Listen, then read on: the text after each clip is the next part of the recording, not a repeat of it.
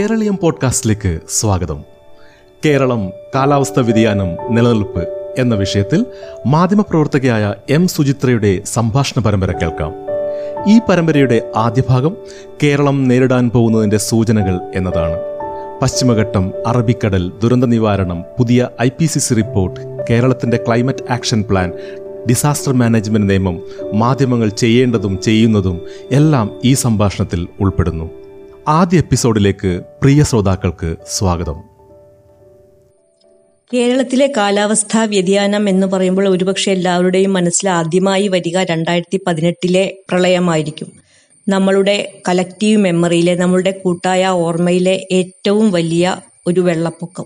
പക്ഷെ എനിക്ക് തോന്നുന്നു നമ്മൾ തുടങ്ങേണ്ടത് അവിടെ നിന്നല്ല. നമ്മൾ തുടങ്ങേണ്ടത് അത് തൊട്ടു മുമ്പ് നമ്മൾ അനുഭവിച്ച ഏറ്റവും വലിയ വരൾച്ചയിൽ നിന്നായിരിക്കണം കേരളത്തിന്റെ കാലാവസ്ഥയെക്കുറിച്ച് സംസാരിച്ചു തുടങ്ങേണ്ടത് എന്നാണ്. അത് ഒരു നൂറ്റാണ്ടിലെ ഏറ്റവും വലിയ വരൾച്ചയായിരുന്നു. രണ്ടായിരത്തി പതിനാറിലാണ് ആ വരൾച്ചയുണ്ടായത്. കൃത്യം അഞ്ചു വർഷം മുൻപ്. അപ്പം നമുക്ക് അഞ്ചു വർഷം പിറകിൽ നിന്ന് തന്നെ തുടങ്ങാം. ശരിക്കും പറഞ്ഞിട്ടുണ്ടെങ്കിൽ നമ്മൾ ഈ ഒരു പ്രളയത്തിൽ നിന്നല്ല പ്രളയത്തിന് മുൻപുണ്ടായ വരൾച്ചയിൽ നിന്ന് തുടങ്ങേണ്ടത് അനിവാര്യമായ ഒരു കാര്യമാണ്. കാരണം പല കാര്യങ്ങളും നമ്മൾ ഈ കാലത്ത് വളരെ പെട്ടെന്ന് മറന്നു പോവുകയോ അല്ലെങ്കിൽ മറന്നതായി നടിക്കുകയോ ചെയ്യുന്ന ഒരു സ്വഭാവം നമ്മൾ ആർജിച്ചെടുത്തിട്ടുണ്ട്. ഒരു പക്ഷേ നിലനിന്നു പോവാൻ എളുപ്പത്തിനു വേണ്ടിയായിരിക്കാം നമ്മൾ മറവി ആർജിക്കുന്നത്. പക്ഷേ ആ മറവിയിൽ ആ മറവി നമുക്ക് വലിയ ശാപമായി തീരുന്ന ഈ അവസ്ഥയിൽ നമ്മൾ ഒരു ഒരു പ്രളയത്തിൽ നിന്നല്ല ആ പ്രളയത്തിന് തൊട്ടു മുമ്പുണ്ടായ വരൾച്ചയിൽ നിന്ന് വേണം തുടങ്ങാൻ എന്ന് എനിക്ക് തോന്നുന്നു. രണ്ടായിരത്തി പതിനാറ് ഏപ്രിൽ മാസം. ആ നമുക്കറിയാം അതൊരു വേനൽക്കാലമാണ്. അത് പതിനാലാം നിയമസഭയിലേക്കുള്ള തിരഞ്ഞെടുപ്പിന്റെ കാലം കൂടിയായിരുന്നു. ശരിക്കും പറഞ്ഞിട്ടുണ്ടെങ്കിൽ നമ്മൾ കേരളം ഞാൻ നേരത്തെ പറഞ്ഞതുപോലെ ഒരു നൂറ്റാണ്ടിലെ ഏറ്റവും വലിയ വരൾച്ചയിലൂടെ കടന്നു പോകുന്ന സമയമായിരുന്നു അത്. അതൊരു എൽനിനോ വർഷമായിരുന്നു. എൽനിനോ വർഷം എന്ന് പറയുമ്പോൾ തെക്കൻ അമേരിക്കയുടെ തീരത്ത് പസഫിക് സമുദ്രത്തിൽ എൽനിനോ ഉഷ്ണജലപ്രവാഹം ഉണ്ടായ വർഷം. ഈ എൽനിനോ ഉഷ്ണജലപ്രവാഹത്തിന്റെ പ്രഭാവം പല രാജ്യങ്ങളിലും പല മാതിരിയാണ് ഇന്ത്യയിൽ ആ സമയത്ത് വലിയ വരൾച്ച നിലനിൽക്കുന്നുണ്ടായിരുന്നു. എൽനിനോ ഉഷ്ണജലപ്രവാഹത്തിന്റെ പ്രഭാവം കാരണം ആ വരൾച്ച വരൾച്ചയ്ക്കും ആ സമയത്തുണ്ടായ തീക്കാറ്റിനും അങ്ങേയറ്റം തീവ്രത കൂടി. ശരിക്കും പറഞ്ഞിട്ടുണ്ടെങ്കിൽ മധ്യേന്ത്യയിലും ഉത്തര ഉത്തരേന്ത്യയിലും മധ്യേന്ത്യയിലും ഒക്കെ പാതയോരങ്ങളിൽ ആയിരക്കണക്കിന് ആളുകൾ ഈയാമ്പാറ്റകളെ പോലെ തളർന്ന് വീണ് മരിക്കുന്ന ഒരു ദൃശ്യമായിരുന്നു ആ സമയത്ത് നമ്മൾ കണ്ടുകൊണ്ടിരുന്നിരുന്നത്. ഉത്തരേന്ത്യയിലും മധ്യേന്ത്യയിലും ഒക്കെ ഹീറ്റ് വേവ് എന്ന് പറയുന്നത് ഒരു സാധാരണ കാര്യം. പലപ്പോഴും പല വർഷങ്ങളിലും ഉണ്ടാവാറുണ്ട്. അതിന്റെ തീവ്രത ഏറിയും കുറഞ്ഞും ഒക്കെ ഉണ്ടാവാറുണ്ട്. പക്ഷേ കേരളത്തിന്റെ കാര്യത്തിൽ കേരളം ആദ്യമായിട്ടാണ് അത്തരത്തിലൊരു ഹീറ്റ് വേവിൽ പെടുന്നത്. ആ ഞാൻ നേരത്തെ പറഞ്ഞതുപോലെ ഈ ഉത്തരേന്ത്യയിലും മധ്യേന്ത്യയിലും ഒക്കെ ഉണ്ടായിട്ടുള്ള ആ ഒരു ഹീറ്റ് വേവ് പിന്നെ ആഞ്ഞടിക്കുന്ന ആ ഒരു ഉഷ്ണ തരംഗത്തിൽ മരിച്ചു വീണതിലേറെയും കാർഷിക തൊഴിലാളികളും ചെറുകിട കർഷകരും കൂലിപ്പണിക്കാരും ഒക്കെ ദരിദ്ര ജനവിഭാഗങ്ങളിൽപ്പെട്ട ആളുകളാണ് മരിച്ചു വീണിരുന്നത്. കേരളവും ചരിത്രത്തിൽ ആദ്യമായിട്ടാണ് അത്തരം ഒരു ഹീറ്റ് വേവിന്റെ പിടിയിൽപ്പെടുന്നത്. നമുക്ക് കേരളത്തിന്റെ പല ഭാഗങ്ങളിൽ നിന്നും കണ്ണൂരിൽ നിന്നും കോഴിക്കോട് നിന്നും പാലക്കാട് നിന്നും ഒക്കെ വരൾച്ചയുടെ വാർത്തകൾ ചൂടുകാറ്റിന്റെ വാർത്തകൾ കേരളം തിളച്ചു മറിയുന്ന വാർത്തകൾ വന്നുകൊണ്ടിരുന്നു. സൂര്യ സൂര്യാഘാതത്തിന്റെയും മരണങ്ങളുടെയും വാർത്തകൾ പലയിടങ്ങളിൽ നിന്നും വന്നു. കന്നുകാലികൾ കൂട്ടത്തോടെ ചത്തു വീഴുന്ന വാർത്തകൾ. നീരുറവകൾ വറ്റി ഭൂഗർഭജലം താണുപോയി പാടങ്ങൾ മുഴുവൻ വിണ്ട് കീറി. എനിക്കിപ്പോഴും ഓർമ്മയുണ്ട് ഈ വയനാട്ടിലെ പാടങ്ങളുടെ നടുക്ക് നെഞ്ഞത്ത് കൈവച്ചുകൊണ്ട് ആകാശത്തേക്ക് ശൂന്യമായ കണ്ണുകളോടെ ഒരു തുള്ളി വെള്ളത്തിനു വേണ്ടി ഇനി എപ്പോൾ ആകാശത്ത് നിന്നൊരു മഴ പെയ്യും എന്ന ആകുല ചിന്തയുമായി ആകാശത്തേക്ക് നോക്കിയിരിക്കുന്ന ആദിവാസികളുടെ ദൃശ്യം എനിക്ക് ഓർമ്മയുണ്ട്. എല്ലാ നദികളും എല്ലാ നദികളും നേർത്തില്ലാതെയായി മാറിയ ഒരു ഒരു കാലം. കാട് കത്തി പലയിടങ്ങളിലും കാട്ടുതീ വ്യാപിച്ചു. ഉഷ്ണം പുകഞ്ഞ കാടുകളിൽ നിന്ന് മൃഗങ്ങൾ കൂട്ടത്തോടെ ദാഹജലം കാട്ടാനക്കൂട്ടങ്ങളൊക്കെ നാട്ടിലേക്ക് ഇറങ്ങിയ വലിയ വലിയ ഒരു ഒരു മഹാവരൾച്ചയുടെ സമയമായിരുന്നു അത്. ഈ മഹാ ഒരു ഏപ്രിൽ മെയ് മാസം കഴിഞ്ഞ് ആ ആ സമയത്ത് ആ വർഷം ജൂൺ മാസം തുടക്കത്തിൽ തന്നെ മഴ പെയ്തുവെങ്കിലും കാലവർഷം ആരംഭിച്ചുവെങ്കിലും കാലവർഷം എന്ന് പറയുമ്പോൾ നമ്മളുടെ തെക്കു പടിഞ്ഞാറൻ മൺസൂൺ ആരംഭിച്ചുവെങ്കിലും നമുക്കറിയാം നമുക്ക് ഏറ്റവും കൂടുതൽ മഴ ലഭിക്കുന്നത് നമ്മളുടെ ഒരു കേരളത്തിന്റെ കേരളത്തിന്റെ ശരാശരി മഴ മൂവായിരം മില്ലിമീറ്റർ മഴ ലഭിക്കുന്നതിന്റെ ഒരു മുക്കാൽ ഭാഗം ഒരു എഴുപത് ശതമാനം മഴ നമുക്ക് തെക്കു പടിഞ്ഞാറൻ മൺസൂണിൽ നിന്നാണ് കാലവർഷത്തിലാണ് നമുക്ക് കിട്ടുന്നത്. ആ കാലവർഷം ഒന്ന് കാലവർഷം ജൂൺ മാസത്തിൽ തുടങ്ങി പിന്നീട് മഴ എങ്ങോട്ടോ പോയി. നമുക്ക് അറിയില്ല കുറേ ദിവസം മഴ പെയ്തതേ ഇല്ല അത് കഴിഞ്ഞതിന് ശേഷം തുലാവർഷമാണെങ്കിൽ തിരിഞ്ഞു നോക്കിയത് പോലും ഇല്ല അപ്പൊ അങ്ങനെ നമുക്കൊരു ഒരു വലിയൊരു വരൾച്ച നമുക്ക് കാലവർഷം കുറഞ്ഞു തുലാവർഷം വളരെ കുറച്ചു മാത്രം അല്ലെങ്കിൽ ഒരു തുലാവർഷം തിരിഞ്ഞു നോക്കിയില്ല എന്ന് പറയുന്നതാവും ശരി. അങ്ങനെ ഒരു തുലാവർഷ കാലത്ത് മഴ തിമർത്ത് പെയ്യേണ്ട ഇടിയും മിന്നലുമൊക്കെയായി തിമർത്ത് പെയ്യേണ്ട ഒരു തുലാവർഷ കാലത്ത് കേരളത്തിലെ പതിനാല് ജില്ലകളും വരൾച്ചാ ബാധിതമായി പ്രഖ്യാപിക്കപ്പെട്ടു. അതൊരു ചരിത്ര സംഭവമായിരുന്നു. കേരളം ഉഷ്ണതരംഗത്തിന്റെ പിടിയിൽ ആദ്യമായി ചരിത്രത്തിൽ ആദ്യമായി പെട്ടു എന്ന് പറയുന്നത് പോലെ തന്നെ ഒരു ചരിത്ര സംഭവമായിരുന്നു. കേരളത്തിലെ പതിനാല് ജില്ലകളും ഒരു തുലാവർഷക്കാലത്ത് വരൾച്ചാ ബാധിതമായി പ്രഖ്യാപിക്കപ്പെടുന്നത്. ഈ പ്രഖ്യാപനം വന്നത് രണ്ടായിരത്തി പതിനാറ് ഒക്ടോബർ മുപ്പത്തൊന്നിനാണ്. കേരളത്തിന്റെ അറുപതാം ജന്മദിനാഘോഷങ്ങൾ ഒരു വർഷം നീണ്ടു നിൽക്കുന്ന ജന്മദിനാഘോഷങ്ങൾ തുടങ്ങുന്നതിന്റെ തലേ ദിവസമാണ് മുഖ്യമന്ത്രി പിണറായി വിജയൻ ഈ കൊടും പ്രഖ്യാപനം നടത്തിയത്. പിന്നീട് വന്ന വർഷങ്ങൾ പിന്നീട് വന്ന നാല് വർഷങ്ങളും ദുരന്തങ്ങളുടെ വർഷം തന്നെയായിരുന്നു. നമുക്കറിയാം രണ്ടായിരത്തി പതിനാറിന്റെ ഞാൻ ഇപ്പോൾ പറഞ്ഞ ഈ കൊടും വരൾച്ചയുടെ തുടർച്ച തന്നെയായിരുന്നു രണ്ടായിരത്തി പതിനേഴിൽ ആ രണ്ടായിരത്തി പതിനേഴിന്റെ രണ്ടായിരത്തി പതിനേഴ് മെയ് മാസത്തിൽ വൈറസ് പരുത്തുന്ന നിപ പനി വന്നു. ആ വർഷത്തിന്റെ അവസാനം തീവ്രത വളരെ കൂടിയ ഓഖി കൊടുങ്കാറ്റ് വന്നു. നൂറിലേറെ അല്ലെങ്കിൽ നൂറ്റി ഇരുപതിലേറെ പിന്നെ മത്സ്യത്തൊഴിലാളികൾക്ക് ജീവൻ നഷ്ടപ്പെട്ട ഒരു ദുരന്തമായിരുന്നു ആ ഓഖി കൊടുങ്കാറ്റ്. അതിനുശേഷം നമുക്ക് രണ്ടായിരത്തി പതിനെട്ട് എന്ന് പറയുന്നത് ഒരു പെരുമഴ പെയ്ത്തിന്റെ വർഷമായിരുന്നു. രണ്ടായിരത്തി പതിനെട്ട് നമുക്കറിയാം ഇടവപ്പാതിയിൽ മഴ തുടങ്ങി. രണ്ട് മാസം ജൂൺ ജൂലൈ മാസങ്ങളിൽ മഴ നിർത്താതെ പെയ്തുകൊണ്ടിരുന്നു. ഓഗസ്റ്റ് മാസത്തിലെ ഒരു കുറച്ച് ദിവസങ്ങൾ വളരെ കനത്ത് മഴ പെയ്തു. ആ മഴ താങ്ങാനുള്ള കെൽപ്പ് കേരളത്തിന് ഉണ്ടായിരുന്നില്ല ഒരു മഴ താങ്ങാനുള്ള പ്രകൃതിയുടെ സകല സംവിധാനങ്ങളും നശിപ്പിക്കപ്പെട്ട ഒരു സംസ്ഥാനത്ത് അത്തരം ഒരു മഴ താങ്ങാനുള്ള പെട്ടെന്നുള്ള വലിയ മഴ താങ്ങാനുള്ള കെൽപ്പ് കേരളത്തിന് ഇല്ലായ ഇല്ലായിരുന്നു. മിക്ക അണക്കെട്ടുകളും നിറഞ്ഞു. കേരളത്തിൽ ഒരു മുപ്പത്ത് ഒരു മുപ്പതിലേറെ അണക്കെട്ടുകൾ ഒന്നിച്ചു തുറക്കേണ്ട ഗതികേട് വന്നു. വലിയ വലിയ എല്ലാ നദികളും നമുക്കറിയാം. അച്ഛൻകോവിലാറായാലും പമ്പയായാലും പെരിയാറായാലും കേരളത്തിന്റെ മിക്കവാറും മധ്യ കേരളത്തിലെ സകല നദികളും ചാലക്കുടി പുഴയും എല്ലാം കരകവിഞ്ഞു. കീഴ്നിലങ്ങളെല്ലാം വെള്ളത്തിനടിയിലായി. മലനാടും ഇടനാടും തീരപ്രദേശവും തീരപ്രദേശത്തും നമുക്ക് അറിയാം ജീവന് വേണ്ടിയുള്ള ആർത്തനാദങ്ങളിൽ ആർത്തനാദങ്ങളിൽ മുങ്ങിപ്പോയി. ഒരു പശ്ചിമഘട്ടം എടുത്തിട്ടുണ്ടെങ്കിൽ പശ്ചിമഘട്ടത്തിൽ ഒരു അയ്യായിരത്തോളം ചെറുതും വലുതുമായ മണ്ണിടിച്ചിലിൽ ഈ സമയത്തുണ്ടായ സമയമായിരുന്നു.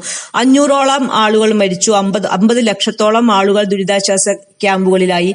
നിരവധി നിരവധി എത്രയോ ഏക്കർ സ്ഥലത്ത് കൃഷി നശിച്ചു. നമുക്കറിയാം നമുക്കത് ആ ഒരു നാശത്തിന്റെ രണ്ടായിരത്തി പതിനെട്ടിലുണ്ടായ നാശത്തിന്റെ അതിന്റെ നമുക്ക് കണക്കാക്കാൻ കണക്കാക്കാനും കണക്കാക്കപ്പെടാനും കണക്കാക്കാൻ കഴിയാത്തതുമായ എത്രയോ നാശങ്ങൾ ആ സമയത്തുണ്ടായി അതിനുശേഷം രണ്ടായിരത്തി പത്തൊമ്പത് രണ്ടായിരത്തി ഈ രണ്ടായിരത്തി പതിനെട്ടിലെ പ്രളയം കഴിഞ്ഞ് വളരെ പെട്ടെന്ന് തന്നെ രണ്ടായി നമ്മളുടെ സംസ്ഥാനം വലിയൊരു വരൾച്ചയിലേക്ക് വീഴുകയാണ് ചെയ്തത്.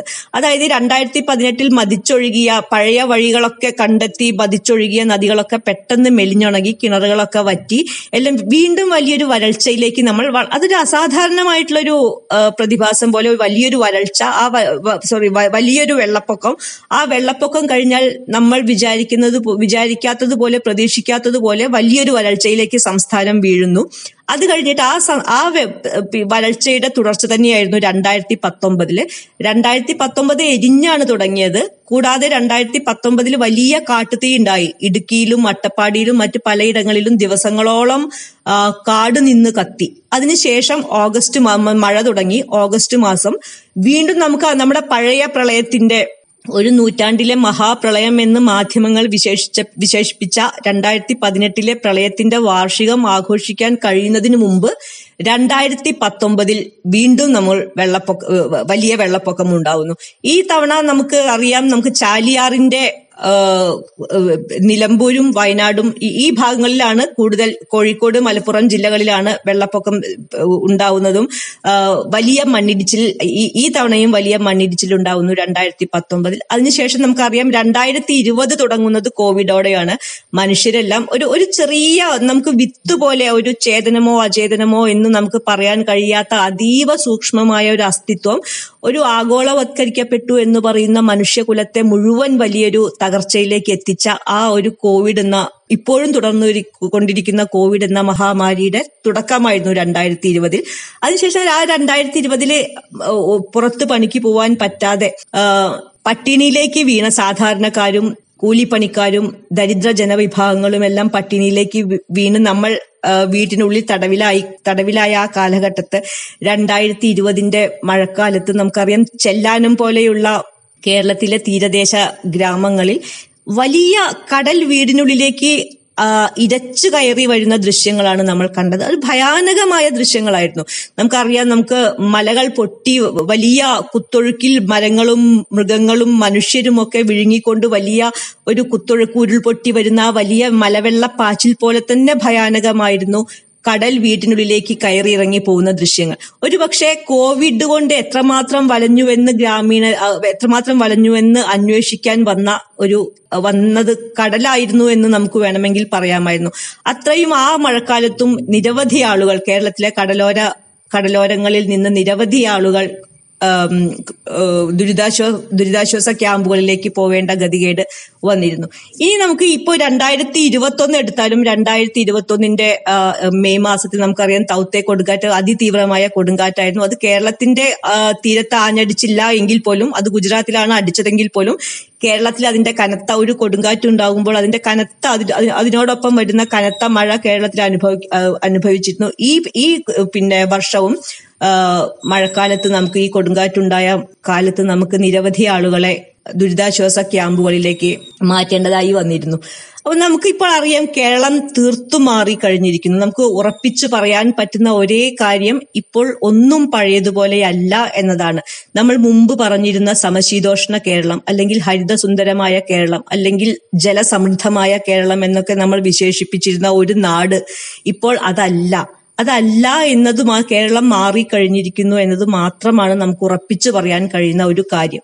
പശ്ചിമഘട്ടത്തിനും ഉയർന്നുകൊണ്ട് ഉയർന്നുകൊണ്ടിരിക്കുന്ന അറബിക്കടലിനും ഇടിഞ്ഞുകൊണ്ടിരിക്കുന്ന പശ്ചിമഘട്ടത്തിനും ഇടയിൽ കുടുങ്ങിപ്പോയിട്ടുള്ള ഈ ഒരു നാട്ടിലെ മൂന്ന് കോടിയിലധികം വരുന്ന ജനങ്ങളുടെ നിലനിൽപ്പ് ശരിക്കും അപകടത്തിലാണ് എന്നതാണ്. നമുക്കറിയില്ല ഇനി കേരളം എന്താണ് നേരിടാൻ പോകുന്നത്. കഴിഞ്ഞ അഞ്ചു വർഷത്തിലെ കാര്യങ്ങളും ഇനി പുതുതായി വന്നിട്ടുള്ള പല റിപ്പോർട്ടുകളിലെ കാലാവസ്ഥ പ്രവചിക്കുന്ന പല റിപ്പോർട്ടുകളിലെ കാര്യങ്ങളുമെല്ലാം വെച്ചു നോക്കുമ്പോൾ കേരളം ഇനി വലിയ ഒരു അപകടത്തിലേക്ക് നീങ്ങാനാണ് പോകുന്നത്. കാര്യങ്ങൾ വളരെ സങ്കീർണമായിട്ടുണ്ട്.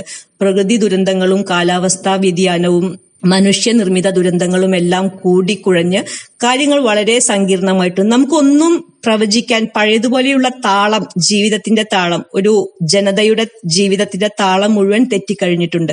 മഴ തുടങ്ങുന്നതിന് മുമ്പ് കൃഷി ഇറക്കി അതിനുശേഷം ഇത്ര മാസം കഴിഞ്ഞതിന് ശേഷം കൊയ്ത്ത് കഴിഞ്ഞ് അല്ലെങ്കിൽ കൃത്യം കൃത്യം നമുക്ക് പറയാൻ കഴിയുന്ന ഒന്നും ആ ഒരു താളം നമുക്ക് തെറ്റിക്കഴിഞ്ഞിട്ടുണ്ട്. ഇപ്പൊ നമുക്ക് ഇടവപ്പാതിയിൽ മഴ വരാം വരാതിരിക്കാം. അല്ലെങ്കിൽ വന്നാൽ തന്നെ അത് ഒന്നിച്ച് കുറച്ച് ദിവസങ്ങളിൽ പെയ്തൊഴിയാം. കർക്കിടകം നമുക്ക് കർക്കിടകം കറക്കണമെന്നില്ല ചിങ്ങം ചിലപ്പോൾ പ്രളയത്തിൽ മുങ്ങിപ്പോയാം മുങ്ങിപ്പോകാം.